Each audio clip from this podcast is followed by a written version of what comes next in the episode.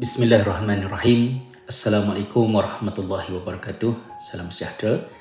Terima kasih sahabat-sahabat semua kerana sekali lagi memilih untuk bersama dengan saya Hasrizal di dalam vlog kita pada kali ini. Uh, sudah lama saya tidak produktif pada menghasilkan uh, vlog di halaman YouTube ini. Banyak perkara yang datang ke fikiran tetapi uh, rasa berat hati untuk um, berkatakan apa-apa mengenainya kerana uh, semakin lama kita meninggalkan tanah air kita rasa semakin uh, tidak layak untuk uh, memberikan pandangan uh, mungkin jugalah kerana dari semasa ke semasa tu orang duk sebut kan macam dah tak duduk Malaysia tu uh, diam-diam je lah kan buat je lah hal sendiri. So kadang-kadang fikiran tersebut menyebabkan kita rasa hmm, tak wajar untuk memberikan apa-apa pandangan. Sebaliknya di dalam diam kita berdoa. Kerana walaupun saya sekeluarga uh, telah meninggalkan tanah air dan sekarang ni kami tinggal jauh ya di perantauan. Tetapi uh, Malaysia adalah uh, tanah tumpah darah kami. Dan saya masih ada adik-beradik, keluarga, insan-insan tersayang, sahabat-sahabat uh, di tanah air yang saya sentiasa ingat dan kenang mereka keadaan yang berlaku dalam beberapa ketika kebelakangan ini semakin membimbangkan uh, berkaitan dengan uh, peningkatan kes uh, jangkitan dan kematian COVID-19. Uh, saya, isteri saya uh, dari semasa ke semasa kami menerima dalam perbincangan WhatsApp group dengan kawan-kawan doktor yang berada di tanah air. Mereka kongsikan keadaan sebenar yang terjadi dan bagaimanakah Uh, keadaan mereka sebagai uh, warga uh, perkhidmatan kesihatan ya, frontliners yang handle perkara ini dalam bahasa kawan-kawan kan sahabat-sahabat.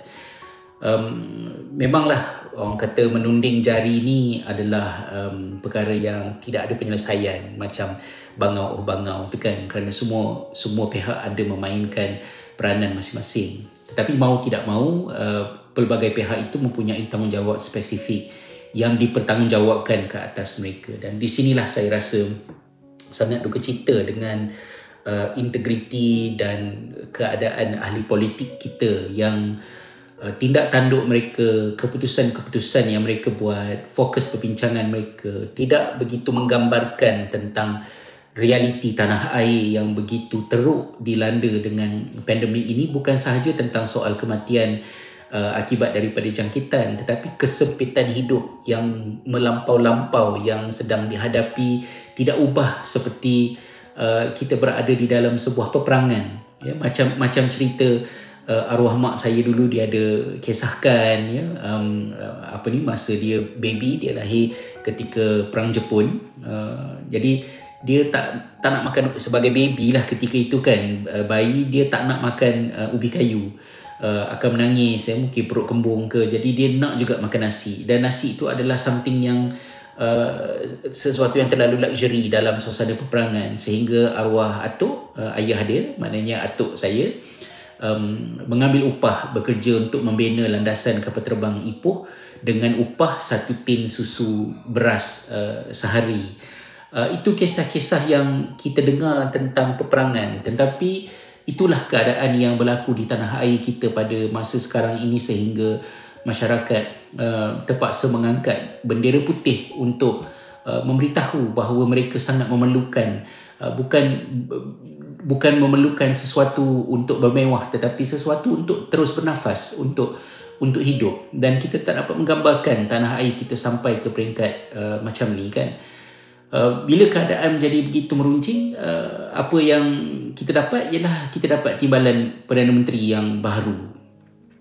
Uh, sesuatu yang bukan tidak ada dalam dalam fikiran kita uh, sebagai sebahagian daripada uh, penyelesaian untuk masalah yang kita hadapi. Tapi itulah maknanya saya sebagai orang yang duduk jauh di perantauan ini apa yang kita nak cakap kan uh, di di di island ini juga tidak sempurna. Maknanya uh, pelbagai masalah. Kita tahu macam sekarang ni kita musim panas uh, dan musim panas ini memang uh, secara orang kata naturally uh, orang ramai lebih banyak keluar, bergaul, bersosial, apatah lagi lah setelah 2 tahun ya berada dalam keadaan yang tertekan akibat pandemik. Dan kami lockdown uh, memang orang kata gila-gila lah ya 6 bulan uh, lockdown level 5 level 5 tu bukan maksud sampai ada kawat besi ke tak boleh keluar rumah. So, tak tapi level 5 itu bermaksud kedai-kedai semua ditutup tidak boleh ziarah menziarahi tidak boleh ada sebarang occasion.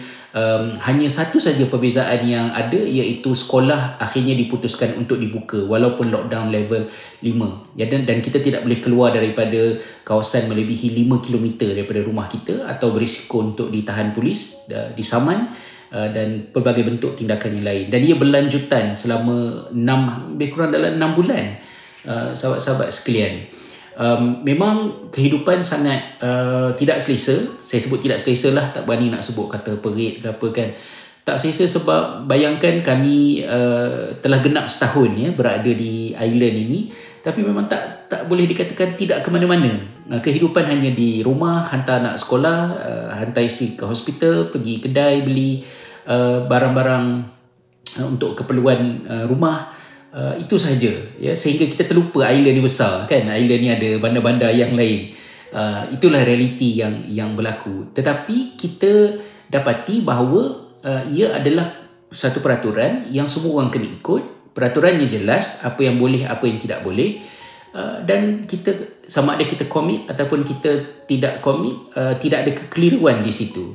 Dan hasilnya um, alhamdulillah daripada ketika bulan awal Januari dahulu mencecah sehingga 89,000 kes sehari um, kes jumlah itu dapat diturunkan sehingga ke lebih kurang dalam 400 500 uh, sehari dan beberapa hari sebelum hari raya Aidilfitri uh, kerajaan uh, Republic of Ireland telah uh, berpuas hati dengan perkembangan yang berlaku dan mereka telah mem- menamatkan uh, lockdown level 5 itu dan memberikan peluang untuk uh, kita Uh, bersosial.